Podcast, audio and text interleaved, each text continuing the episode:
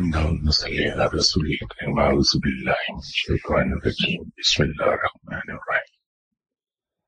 السلام علیکم خلاق اللہ گزشتہ کئی اتوار سے ہم سورہ رحمان کے بارے میں بات کر رہے ہیں. غالباً آج اس کا اختتام ہو جائے گا کیونکہ یہ سورہ رحمان کی کوئی تفسیر نہیں تھی، بلکہ ہم نے جتنی بھی گفتگو کی سورہ رحمان، اس میں جو خاص خاص نقطے تھے، ہم ان پر بات کرتے رہے ہیں۔ آخری چیز کے اندر یہ رہے جی جہاں اللہ تعالیٰ نے بار بار یہ ذکر کیا کہ میری کن کن نعمتوں کو جھٹلاؤ گے، میری کن کن نعمتوں سے انکار کرو گے۔ تو وہاں وہ صرف انسانوں سے خطاب نہیں کرتا رہا رب تعالیٰ، بلکہ رب تعالیٰ نے انسانوں اور جنوں کو، دونوں کو ایک ہی وقت میں مخاطب کیا ہے۔ جیسے کہ آپ کو اچھی طرح معلوم ہے، عربی بہت وسیع و بلیغ زبان ہے۔ اس میں ایک ایک لفظ کے کئی کئی معنی اور جس کانٹیکس میں کوئی لفظ استعمال ہوتا ہے وہ کانٹیکس فیصلہ کرتا ہے کہ یہ کن معنوں میں استعمال کیا گیا۔ ایسے الفاظ جو کثیر معنی تھے، انہی کو ہم نے زیادہ تر ٹچ کیا۔ میرے خیال میں ایک اہم نقطہ اس سورہ کے بارے میں یہ باقی رہ گیا کہ آخر اللہ تعالی نے انسانوں اور جنوں کو، دونوں کو بیک وقت مخاطب کیوں کیا۔ ایک تو میں نے گزارش کی تھی کہ سوائے اس کے کہ انسان کی تخلیق میں جو مادہ استعمال ہوا، وہ مادہ اس مادے سے مختلف ہے جس مادے سے جنات کی تخلیق کی گئی۔ انسان کنکناتی ہوئی مٹی سے بنایا گیا اور جنات خالص آگ سے بنائے گئے اس پہ خاصی ہم نے تفصیل سے بات کی تھی کہ آگ کس قسم کی ہے، جس سے جنات کی تخلیق کی گئی ہے اور جنات کیوں کر اپنی شکل بدل لیتی ہیں۔ یہ جو جنات کو مخاطب کیا انسانوں کے ساتھ ساتھ، اس کی وجہ یہ ہے کہ جنات میں ایک اور عجیب طرح کی سرکشی موجود ہے۔ جنات کو اپنی قوت پر، اپنی طاقت پر بڑا ناز ہے۔ اور جنات یہ سمجھتے ہیں کہ ان کو کوئی پکڑ نہیں سکتا، ان کو کوئی سزا نہیں دے سکتا۔ اور وہ اپنے آپ کو ہر طرح کی گرپ سے بالا تر سمجھتے ہیں۔ اس لیے سورہ رحمان کی جو آیات ہیں تیئیس سے لے کے ستائیس تک ان آیات میں جنوں کو انسانوں سے پہلے مخاطب کیا ہے۔ اور ایک جگہ جا کے عربی کا ایک ایسا لفظ استعمال کیا جس کے معنی سکلین، سکلان عربی میں یوز ہوتا ہے انسان اور جن دونوں ہی کے لیے۔ تو ایک ہی لفظ استعمال کر کے رب تعالی نے جنات اور انسانوں کو اکٹھا مخاطب کر دیا۔ تو تیئیس سے ستائیس تک کی آیات اشارہ کرتی ہیں اس طرف کہ جنات جن کو یہ زوم ہے کہ ان کو کوئی پکڑ نہیں سکتا، ان کو اللہ تعالیٰ نے کہا کہ ایسا نہیں ہے، تم میری گرفت سے باہر نہیں جا پاؤ گے، کیونکہ ساتوں آسمانوں کے فرشتے تمہیں گھیر لیں گے۔ اور تمہارے اندر یہ طاقت نہیں ہے کہ ان سات گھیروں کو توڑ کر تم میری قدرت سے باہر چلے جاؤ۔ اور ساتھ ہی کہہ دیا کہ یہ صرف اسی وقت ممکن ہو پائے گا اگر تمہیں میری قوت حاصل ہو جائے، جو کہ آبویسلی ناممکن ہے کہ رب تعالیٰ کی قوت کسی مخلوق کو حاصل ہو، خالق کی قوت کسی مخلوق کو حاصل ہو نہیں پاتی تو اس لیے آخر پر رب تعالیٰ نے کہا کہ سوائے اس کے کہ تمہیں میری قوت حاصل ہو جائے۔ اس سورہ کا آخر پہ جا کے میں ایک فقرے میں اس سورہ کو بیان کر دوں، سورہ رحمان کو۔ در حقیقت یہ سورہ اس بات کی تفسیر ہے جو اللہ تعالی نے قرآن میں کہا کہ وہ لوگ جو نعمتوں پر شکر ادا کرتے ہیں، ان پر نعمتیں بڑھا دی جاتی ہیں۔ وہ لوگ جو ناشکری کرتے ہیں، ان سے نعمتیں چھین لی جاتی ہیں۔ یہ سورہ دراصل اسی کی تفسیر ہے۔ پرانے آنے والے حضرات کو یاد ہوگا کہ میں نے ایک زمانے میں جب ہم قرآن پاک سے متعلق بات کر رہے تھے، تو میں نے ایک گزارش کی تھی کہ سورہ فاتحہ قرآن پاک کا مغز ہے، دماغ ہے۔ بالکل اسی طرح جس طرح سے انسانی جسم کو اگر ہم دیکھیں تو تمام اعضاء ایک دوسرے سے نکلتے ہوئے دکھائی دیتے ہیں۔ اگر ہم اپنے بازوؤں کو دیکھیں تو وہ شانوں سے نکلتے ہوئے دکھائی دیتے ہیں۔ کمی ایریا کو دیکھیں تو وہ سینے سے نکلتا ہوا۔ یہ سب ایک یونٹ ہے، کمپلیٹ۔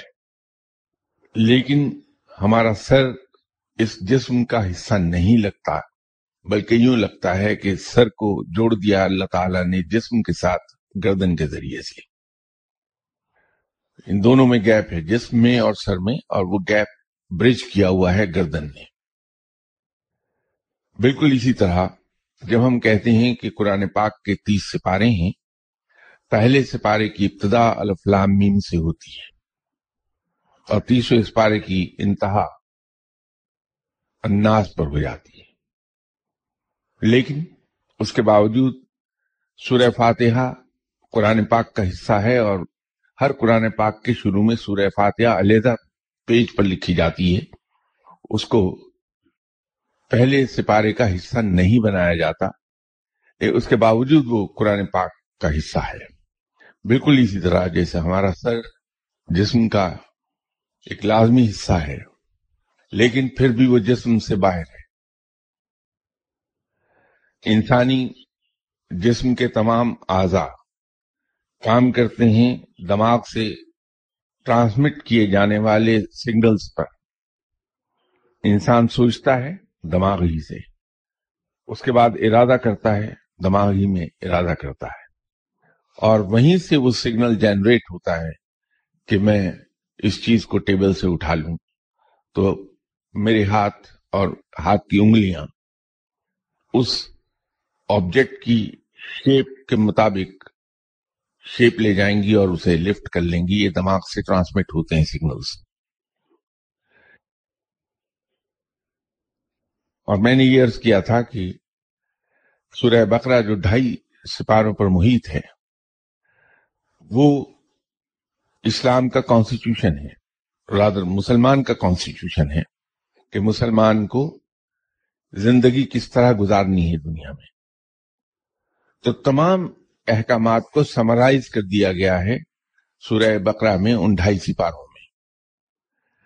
باقی جو ساڑھے ستائیس سپارے ہیں، وہ در حقیقت ایکسپلینیشن ہے۔ ان احکامات کی جو سورہ بقرہ میں بیان کر دیے گئے ہیں۔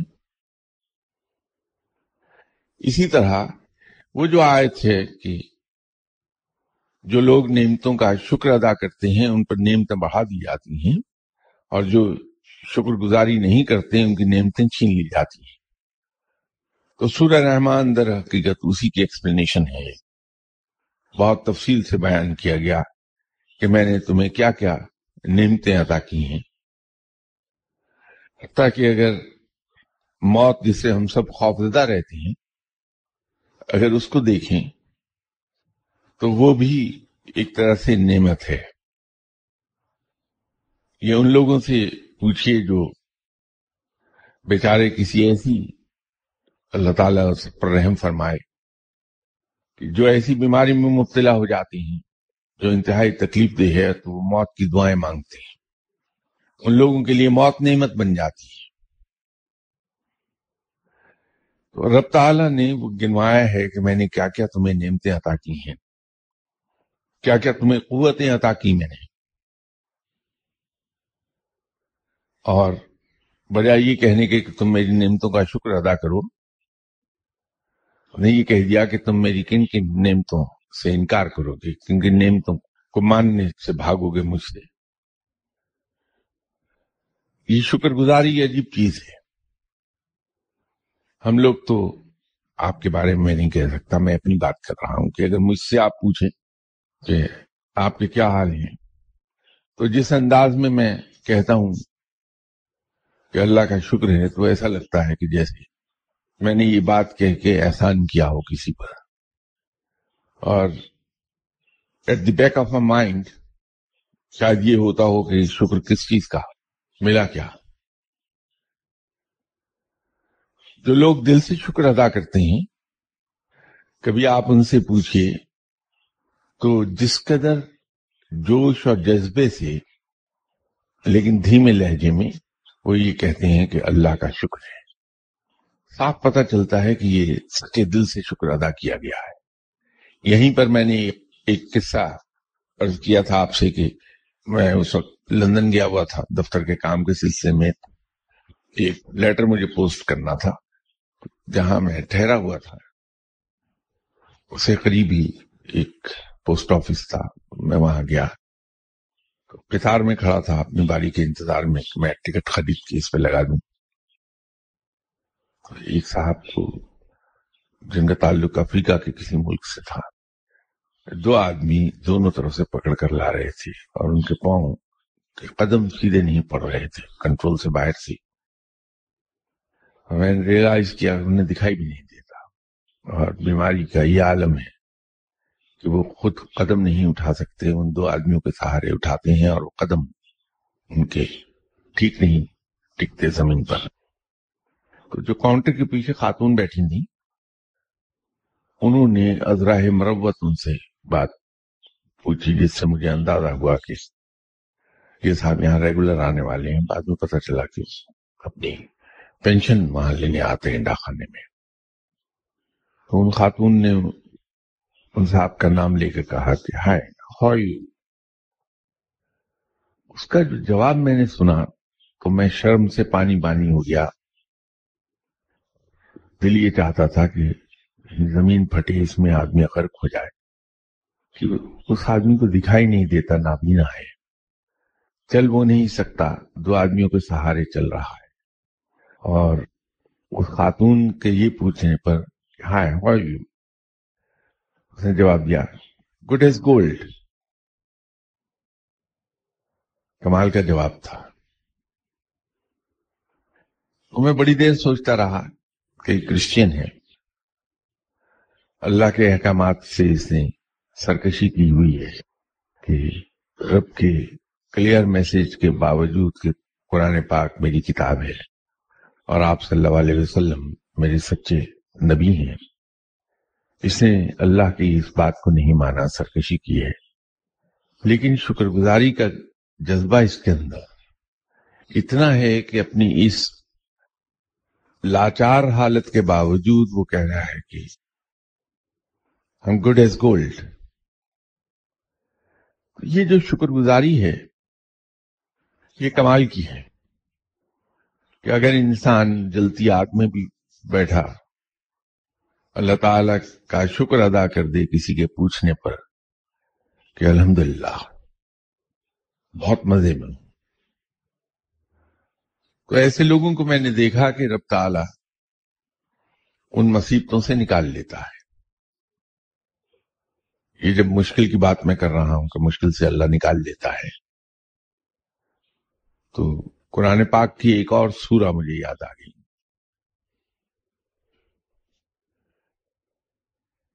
جب پہلی بار میں اپنے مرشد صاحب کی خدمت میں حاضر ہوا تھا، تو آپ نے فرمایا کہ تمہاری شکل مجھے بہت دیر پہلے دکھا دی گئی تھی کہ تمہارا حصہ میرے پاس ہے، لیکن تم نے آنے میں بہت دیر کر دی۔ تو انہوں نے مجھے کچھ پڑھنے کے لیے کہا، اور وہ پڑھائی صرف اتنی تھی کہ جب بھی میں وضو کروں تو ہاتھ دھوتا ہوا میں وہ دل میں پڑھ لوں۔ اب ہاتھ کتنی دیر میں دھلتے ہیں؟ کتنا پڑھا جائے گا زیادہ سے زیادہ؟ تین بار، چار بار، پانچ بار میکسیمم اس سے زیادہ پڑھا نہیں جا سکتا۔ اور وہ ہاتھ ایک مخصوص طریقے سے وضو میں دھونے تھے۔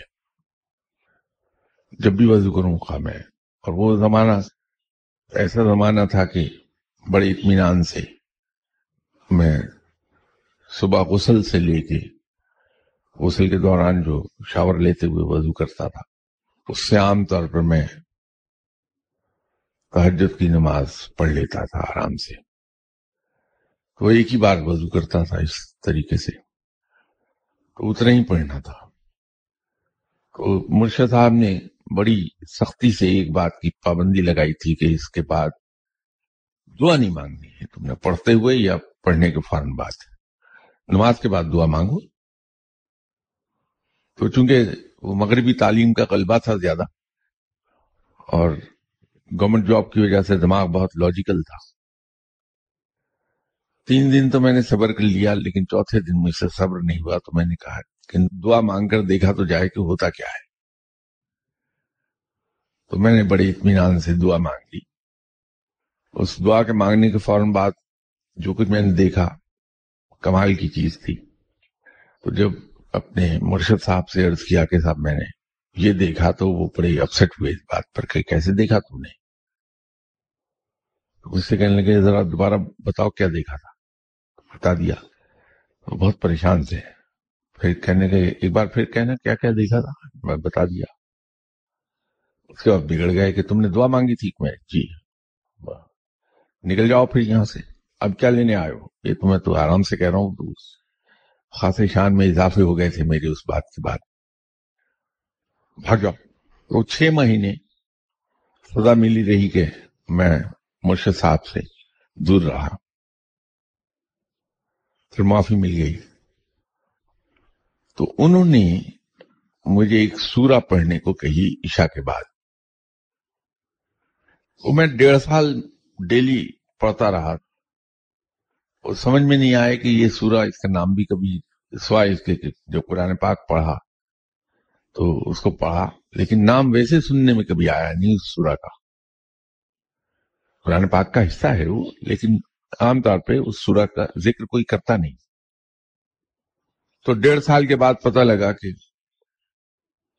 میں نے وہ جو غلطی کی تھی، اس غلطی کا مداوع ہو گیا ہے۔ یہ ڈیڑھ سال جو میں نے وہ چکی پیسی بیٹھ کے، وہ اصل میں اس غلطی کا مداوع تھا۔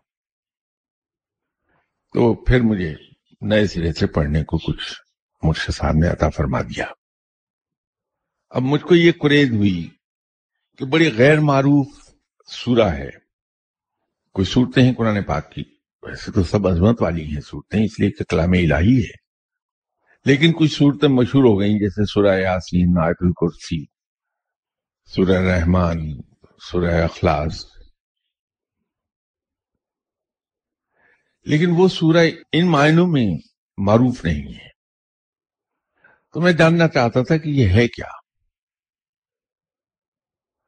ایک زمانہ گزرنے کے بعد جب اللہ تعالیٰ نے یہ سمجھ عطا کی کہ کچھ چیزیں پتہ چلنی شروع ہو گئیں کہ کیا چیز کیا ہے۔ تو معلوم یہ ہوا کہ وہ سورہ جو ہے، اس میں تو اللہ تعالیٰ نے اپنی پہچان بتائی ہوئی ہے۔ کہ میں کیا ہوں اور کیسا ہوں۔ میری قدرت کیسی ہے۔ تو بات ساری سمجھ میں آ گئی کہ جب انسان سے علم کے سلسلے میں اس طرح کی بڑی کوتا ہو جائے، جیسے میں نے کر ڈالی تھی۔ پھر آپ تو بھلے لوگ ہیں، زورور لوگ ہیں، اس لیے شاید آپ یہ سمجھیں کہ یہ معمولی سی بات تھی کہ مرشد صاحب نے کہہ دیا کہ دعا نہیں مانگنی، میں نے دعا مانگ لی اور میں کہہ رہا ہوں کہ بہت بڑی غلطی ہو گئی۔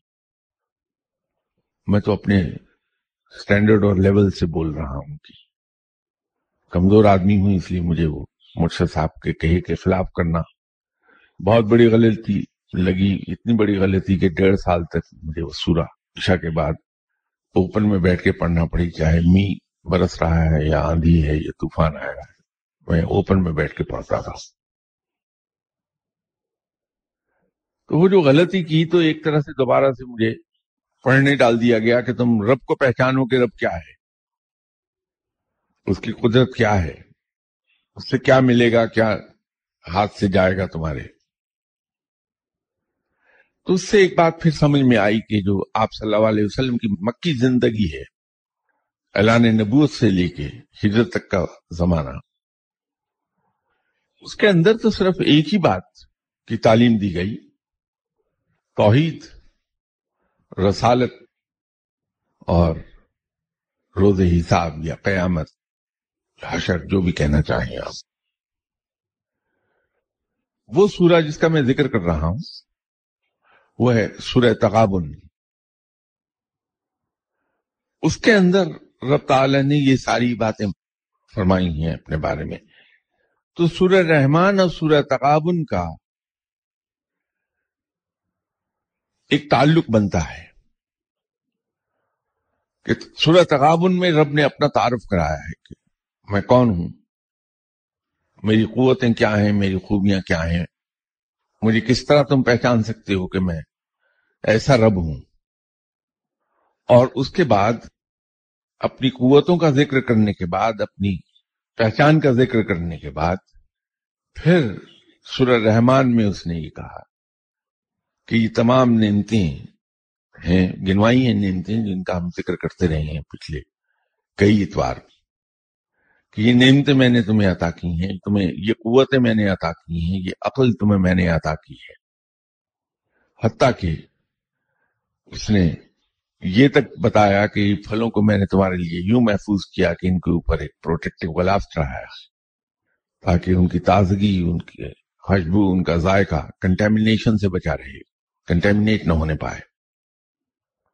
تو جو قرآن پاک کے بارے میں میں اکثر کہا کرتا ہوں کہ میں کسی ایک آیت کی تفسیر بیان یوں نہیں کرتا کہ وہ ایک آیت انڈیپینڈنٹ آیت نہیں ہوتی، بلکہ اس آیت کی تفسیر بیان کرنے کے لیے اس سے متعلقہ اور بہت سی آیات جو مختلف صورتوں میں بیان ہیں، ان کی تفسیر کرتے ہوئے اس آیت پر آنا پڑتا ہے۔ ہم یہ غلطی کرتے ہیں کہ ہر آیت کی انڈیپینڈنٹ تفسیر کر لیتے ہیں، ایسا نہیں ہے۔ ہر آیت کے متعلقات دوسری صورتوں میں، آیات کی صورت میں ملیں گے۔ تو جب تک کہ ان کو نہ دیکھا جائے، ان کو نہ پڑھا جائے کسی آیت کی پوری تفسیر ہو نہیں سکتی۔ میں اس لیے اوائڈ کیا کرتا ہوں کسی آیت کی تفسیر بیان کرتے ہوئے۔ میں چونکہ حافظ نہیں ہوں، قرآن پاک تو حفظ نہیں کر سکا میں بدقسمتی سے۔ تو مجھے نہیں معلوم ہوگا کہ اس آیت سے دوسری جگہوں پر کس کس سورہ میں، کس کس پارہ میں اس کے اور لنک موجود ہیں۔ اور میں ان لنکس کو اٹھا کے پہلے ان کی تفسیر کرتا ہوا پھر ادھر کو آؤں تو صحیح تفسیر ہو جائے گی۔ اگر آپ لوگ پسند کریں کہ یا اگر کسی کو یہ احتمال ہو کہ اس سے کہیں غلطی ہوئی ہے اور اللہ تعالیٰ سے اس غلطی کے لیے معافی مانگنا چاہتا ہے، تو عشاء کے بعد سورہ تقابل پڑھنا شروع کر دیجیے۔ اور رب تعالیٰ کی بہت رحمتیں نازل ہوتی ہیں پھر۔ یہ کچھ سوال لاسٹ ٹائم رہ گئے تھے۔ کسی صاحب نے علام ابن حمام کے رفسن سے پوچھا ہے کہ علام ابن حمام نے فرمایا کہ اگر لوگوں پر جمعے کی شرائط کا پایا جانا مشتبہ ہو جائے تو انہیں چاہیے کہ نماز جمعہ کے بعد چار رکعت پڑھیں اور اس کی نیت یوں کریں کہ آخری فرض ظہر جس کا وقت میں نے پایا ہے، اس کو ادا نہیں کیا، اس کو ادا کر رہا ہوں۔ اگر وہاں جمعے کی شرائط فی الواقع پائی جاتی ہوں گی تو یہ نفل ہو جائے گی اور اگر کوئی شرط مفقود ہوگی تو یہ ظہر کے قائم مقام ہو جائے گی۔ سوال یہ ہے کہ جمعہ کے دن ظہر کی نماز بھی پڑھنا ہوتی ہے یا صرف جمعہ کی نماز؟ صرف جمعے کی نماز ادا کیجیے۔ دوسرا سوال انہیں صاحب نے کسی صاحب نے جناب حضرت پیران پیر غاز العظم دستگیر صاحب ایک فرمان کوٹ کیا ہے کہ میرا مرید توبہ کیے بغیر مرے گا نہیں۔ اور دوسرا، ایک اور جناب حضرت پیران پیر صاحب کا فرمان کوٹ کیا ہے کہ اگر کسی نے اپنے آپ کو میرا مرید مانا تو وہ واقعتاً میرے مریدوں میں شمار ہوگا۔ جناب حضرت پیران پیر قوصل اعظم دستگیر صاحب کا یہ فرمان میری نظر سے نہیں گزرا۔ میری بدقسمت یہ ہے کہ میں کتابیں روحانیت کے بارے میں کبھی پڑھ نہیں سکا۔ روحانیت کے بارے میں کبھی کوئی کتاب نہیں پڑھی میں نے۔ اور ویسے بھی دنیاوی تعلیم سے بھی بے بہرا رہ گیا۔ تو اس قسم کی کوٹیشنز میرے علم میں نہیں ہوتی نارملی کم از کم میرے علم کی حد تک، یہ مجھے نہیں معلوم کہ کبھی حضرت پیر غوث اعظم دستگیر صاحب نے ایسی بات کہی ہے۔ میرے علم میں نہیں، میں یہ نہیں کہہ رہا انہوں نے نہیں کہی، میرے علم میں نہیں ہے۔ اور آپ کا دوسرا فرمان بھی میری نظر سے نہیں گزرا، لیکن اس کو as a matter of principle میں عرض کر سکتا ہوں کہ اگر اپنے آپ کو کوئی یہ مان لے کہ میں فلاں صاحب کا مرید ہوں تو بیت ہو جاتی ہے۔ شاید میں نے عرض کیا تھا کہ جس زمانے میں میں سوئی گیس میں نوکری کر رہا تھا اور بالکل نوجوان تھا، یہ وہ دور تھا جب میں بغیر پوچھے کسی کی گائیڈنس کے بغیر جو جی میں آیا پڑتا تھا۔ تو چالیس بیالیس وظیفے صبح، چالیس بیالیس وظیفے رات کو پڑتا تھا۔ ہو یہ گیا کہ میں مختلف چیزیں دیکھنے لگ گیا، مختلف چیزیں مجھے میں ایکسپیرینس کرنا شروع کر دی۔ تو میں بہت تنگ ہو گیا۔ بلا وجہ میں مجھے بعد میں پتہ چلا کہ وہ جنات دکھائی دیتے تھے مجھے۔ ایک صورت دکھائی دیتی تھی، ان اللہ کل شائن قدیر یہ پڑھا کرو۔ جدھر نگاہ اٹھ جائے، خلا میں وہاں لکھا ہوا دکھائی دیتا ہے، آسمان پہ لکھا ہوا دکھائی دے رہا ہے۔ جس کمرے میں میں بیٹھ کے عبادت کرتا تھا، اس کمرے کے باہر ایسا لگتا تھا کوئی فوجی پہرا دے رہا ہے، یہ صرف میں نہیں سنتا تھا، اور لوگ بھی سنتے تھے۔ تو فوجی انداز میں فوجی بوٹوں کے ساتھ کوئی اپ اینڈ ڈاؤن چلتا تھا، میرے کمرے کے باہر پہرا دیتا تھا۔ ایسی چیزیں مختلف ہوتی رہتی تھی تو میں بہت تنگ ہو گیا۔ میں ملتان میں تھا، اس وقت سوئی گیس ملتان اسٹیشن پر۔ تو ایک دن میں نے فیصلہ کیا کہ میں شاہ رخ نے عالم صاحب کے مزار پر چلے جاؤں۔ گا پہلے دن گیا، اندر داخل نہیں ہو پایا کہ حیبت اتنی تھی وہاں کہ میں خوفزدہ ہو گیا اس حیبت سے اور بھاگا ہے واپس۔ نیکسٹ ڈے گیا، پھر حاضری ہو گئی۔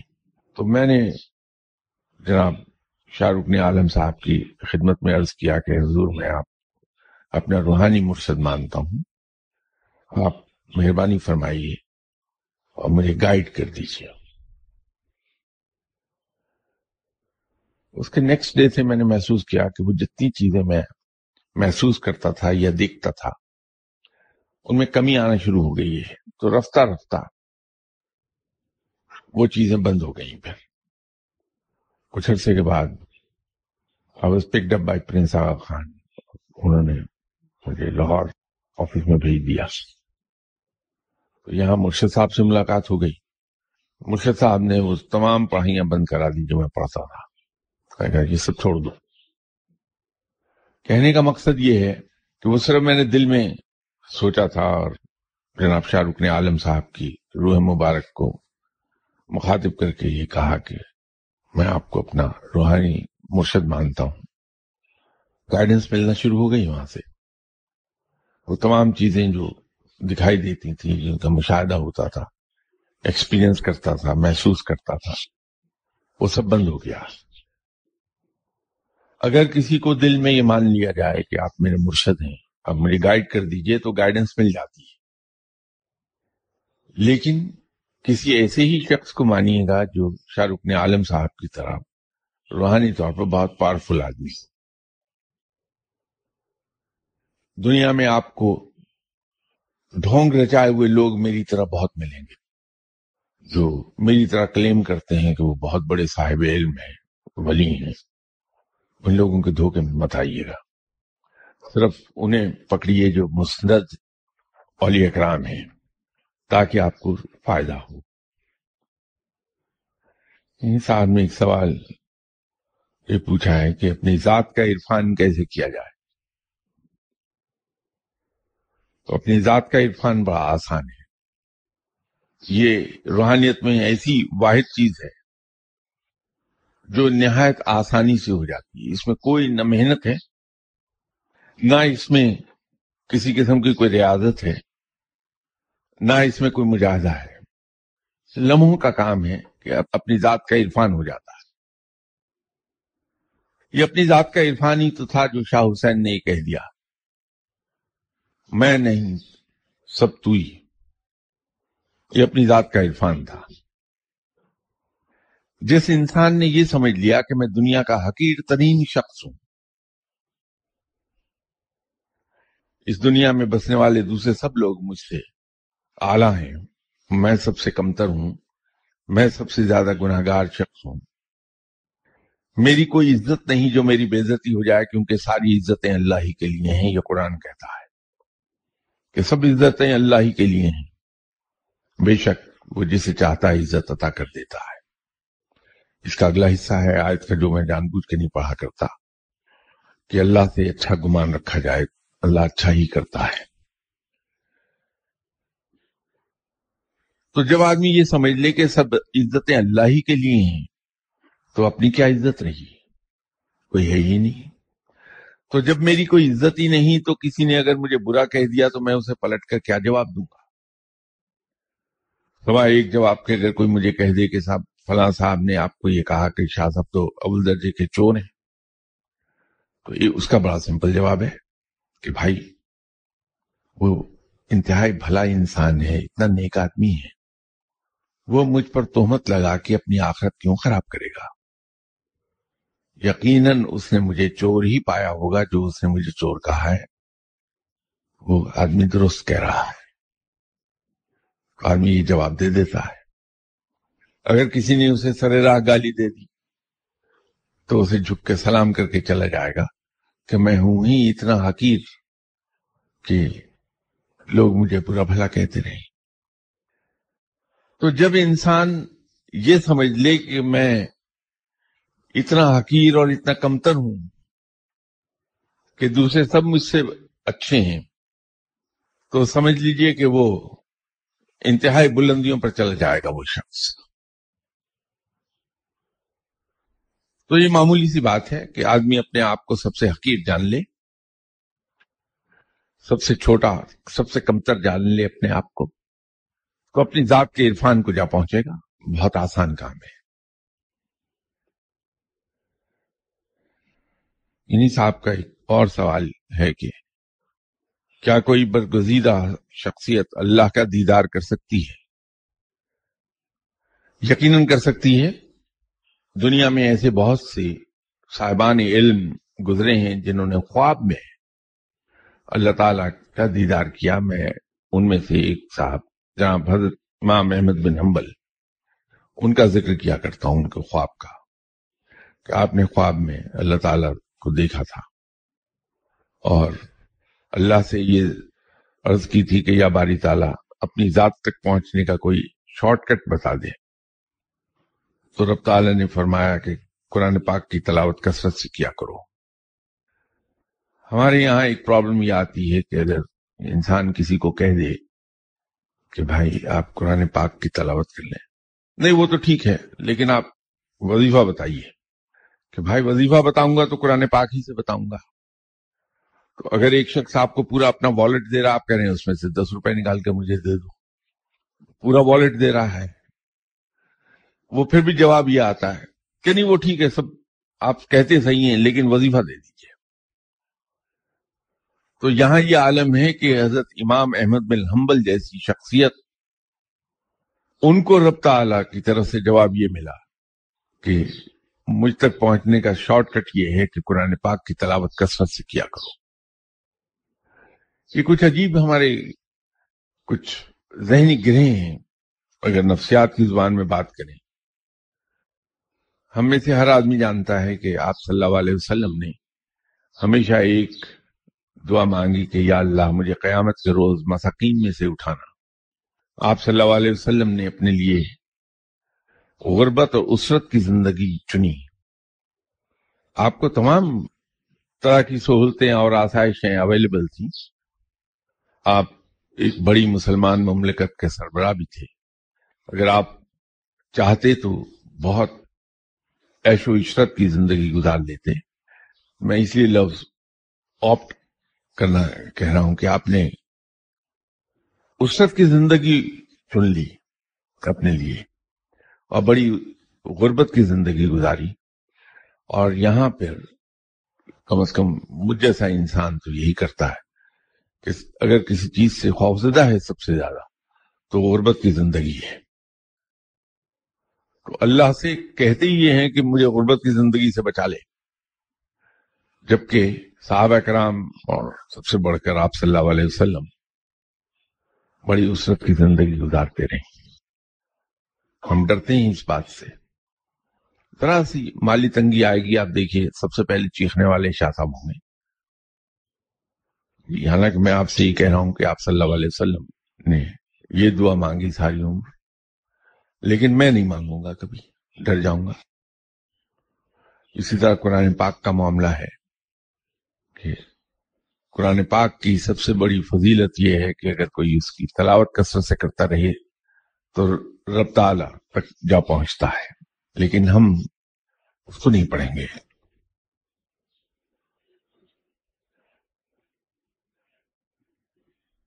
کسی صاحب نے سوال پوچھا ہے non believers ask when Allah is so merciful how can he send people to fire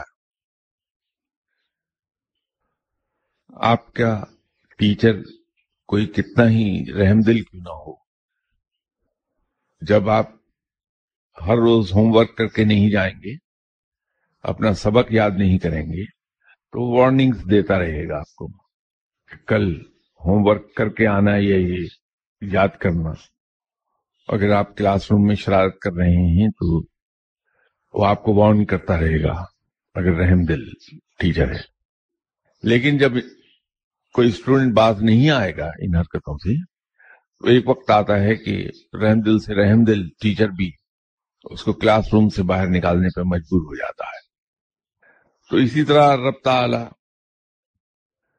اپنے سرکش بندوں کو اسٹریٹ اوے سزا نہیں دیتا، بلکہ مہلت دیتا چلا جاتا ہے وارننگز دیتا چلا جاتا ہے۔ یہ جو ہمیں اپنی زندگی میں جھٹکے لگتے ہیں، ان میں سے بعض اوقات وہ جھٹکے ہوتے ہیں رادر اکثر اوقات وہ جھٹکے ہوتے ہیں جو رب ہمیں کندھے سے پکڑ کے ہلا کے جگا رہا ہوتا ہے کہ ہوش کرو کیا کر رہے ہو۔ وہ اور بات ہے کہ ہم اسے سمجھ نہیں پاتے۔ تو رب تعالیٰ پھر جو اس کی سرکشی سے باز نہیں آتے ہیں، تو قیامت کے روز پھر ان کو اس کی سزا دے دے گا۔ اس کے رحم دل ہونے میں موسٹ مرسیفل ہونے میں کوئی شبہ نہیں ہے۔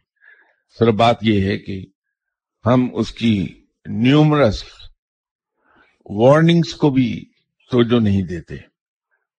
بلاخر پھر گرفت ہوتی ہے۔ صاحب نے سوال کیا، کتاب کہے فقیر ہے، اس کے ریفرنس سے کہ آپ نے ایک جگہ کتاب میں کہا کہ مرشد کو رب کا درجہ دینا چاہیے اور کتاب میں ہی دوسری جگہ فرمایا کہ مرشد بھی انسان ہے۔ اس سے غلطی ہو سکتی ہے، یہ دونوں باتیں ایک دوسرے کو کنٹراڈکٹ کرتی ہیں، ان کی وضاحت کرتی ہے بات یہ ہے کہ مرشد کو رب کا درجہ دینے سے مراد معاذ اللہ یہ نہیں ہے کہ آپ اسے رب سمجھ لیجیے۔ بعض کا تمثیلی رنگ میں بات کی جاتی ہے، یہ لکھی جاتی ہے۔ استعارے کے طور پر لکھی جاتی ہے۔ اگر کسی شخص کو یہ کہا جائے کہ اسے تو رب کا درجہ دینا پڑے گا، رب کا سا درجہ دینا پڑے گا، تو یہ تمثیل کہا جا رہا ہے۔ تو جس طرح رب تعالیٰ کی کسی بات سے ہم انکار نہیں کرتے یا ہمیں انکار نہیں کرنا چاہیے، جس طرح رب تعالیٰ کی ہر بات کو بغیر کوئی سوال پوچھے مان لینا چاہیے، جس طرح رب تعالیٰ کی طرف سے دی جانے والی ہر چیز کو اسمائلنگ فیس کے ساتھ قبول کر لینا چاہیے۔ اسی طرح مرشد کی کہی ہوئی ہر بات کو بلا چو چرا تسلیم کر لیا جانا چاہیے۔ ہوتا یہ ہے کہ اگر مرشد نے کوئی ایسی بات کہہ دی جو ہمارا لاجیکل مائنڈ اسے تسلیم نہیں کر رہا، تو ہم سوال جواب کے قصے میں پڑ جاتے ہیں یا اپنی عقل استعمال کرتے ہیں۔ تو یہ بات کہہ کے کہ مرشد کو تو رب کا سا درجہ دینا پڑتا ہے۔ تو مراد یہ تھی کہ جس طرح رب کی کہی ہوئی بات کو ہم انکار نہیں کرتے، اسی طرح مرشد کی کسی کہی ہوئی بات کو کوشچن نہ کریں۔ بلکہ خاموشی سے اس کی اطاعت کر لیں۔ میں نے کسی زمانے میں یہاں عرض کی تھی ایک بات کہ اگر مرشد سے کچھ حاصل کرنا ہے تو ہمیں اپنی لغت سے کاپ سے شروع ہونے والے کئی لفظ ختم کر دینے ہوں گے۔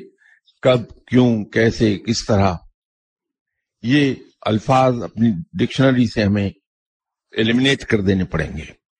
تب کہیں جا کے مرشد سے چیزیں حاصل ہوتی ہیں۔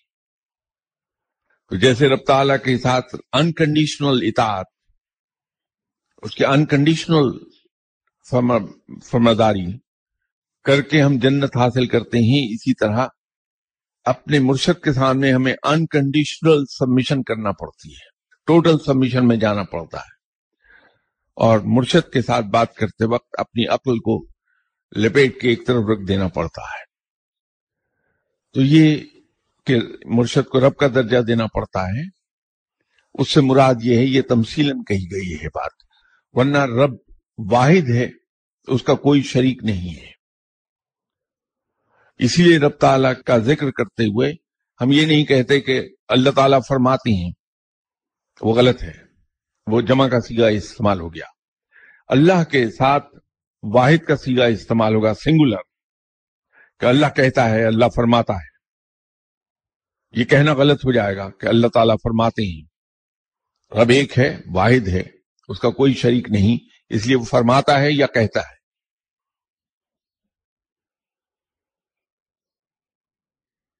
اسی سوال کا اگلا حصہ یہ ہے کہ کتاب میں دوسری جگہ فرمایا ہے کہ مرشد بھی انسان ہے، اس سے غلطی بھی ہو سکتی ہے۔ جیسے میں نے عرض کیا وہ تو تمثیلن کہا گیا ہے کہ مرشد کو رب کا درجہ دینا ہوتا ہے۔ تمثیلن بات ہے۔ تو یہ نہیں کہا کہ مرشد کو رب مان لیجیے تو جب کسی شخص کو ہم اس طرح سے اس کی بات کو مانتے ہیں، اس طرح اس کے سامنے سبمیشن کر دیتے ہیں کہ اس سے کوئی کوشچن نہیں پوچھا جاتا، اس کی ہر بات کو بغیر مائنڈ اپلائی کیے تسلیم کر لیتے ہیں، تو وہ درجہ اس طرح کا دے دیا ہم نے۔